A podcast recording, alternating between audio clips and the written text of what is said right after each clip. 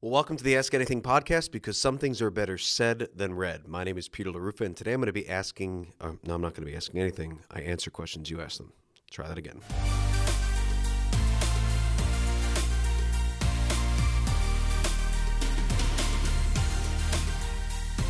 Well, welcome to the Ask Anything podcast because some things are better said than read. My name is Peter LaRufa, and today I'm going to be answering this question Why did God allow polygamy in the Old Testament? It's a great question.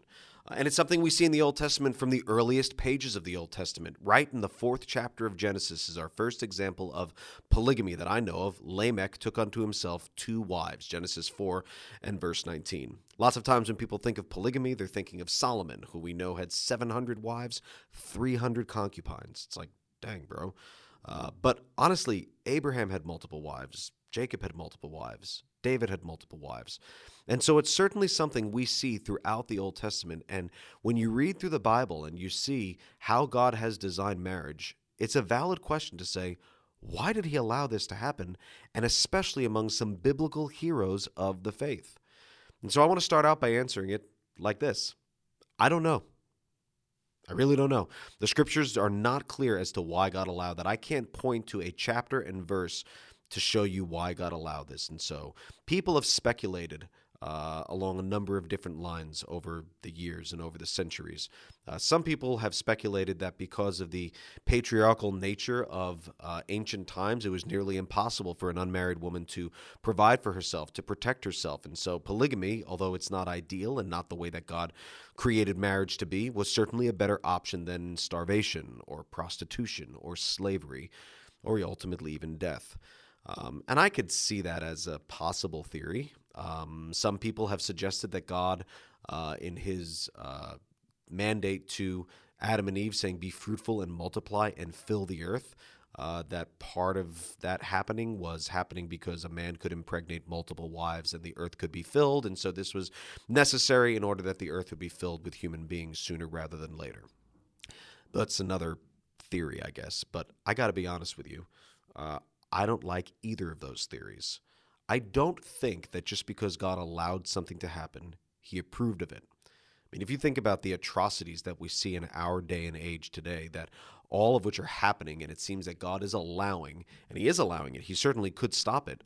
But just because he allows something doesn't mean he approves of it. And so we go back to the pages of Scripture in Genesis chapter 2, and we read about how God has designed marriage to take place that a man would leave his father and mother, a man, and cleave unto his wife, and the two, there's actually numbers used, the two shall become one flesh.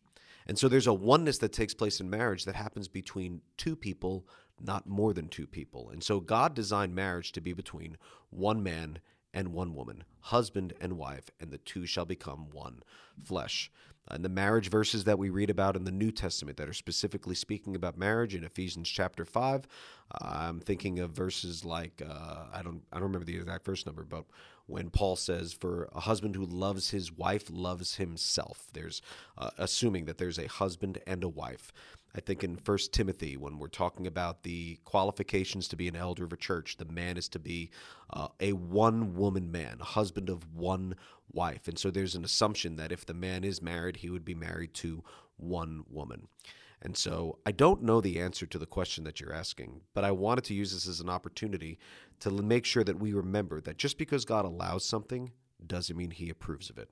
Some people go through life thinking that either God is not in control of things or that he's just forgotten or doesn't care about the evil atrocities that are going on in our world and in our very lives and the ways that we suffer. But that's not true. He's allowing things to happen uh, because he has a plan that I know not of and you know not of. There's certain things that we see throughout the Bible that we know are part of his plan, but then there's things that happen in everyday life that we did not know, that certainly are within God's control, but we couldn't have pointed to Scripture to show you to say that's obviously what God meant to happen today. Oh, the weather is the way it is today because of what it says in the Bible. We can't do that. But just because God allows something doesn't mean he approves of it. And so let's make sure that we're always going back to God's design, to God's word, to make sure that we value what he values, that we approve of what he approves of, and that we strive to live lives that are pleasing to him according to his word and his design.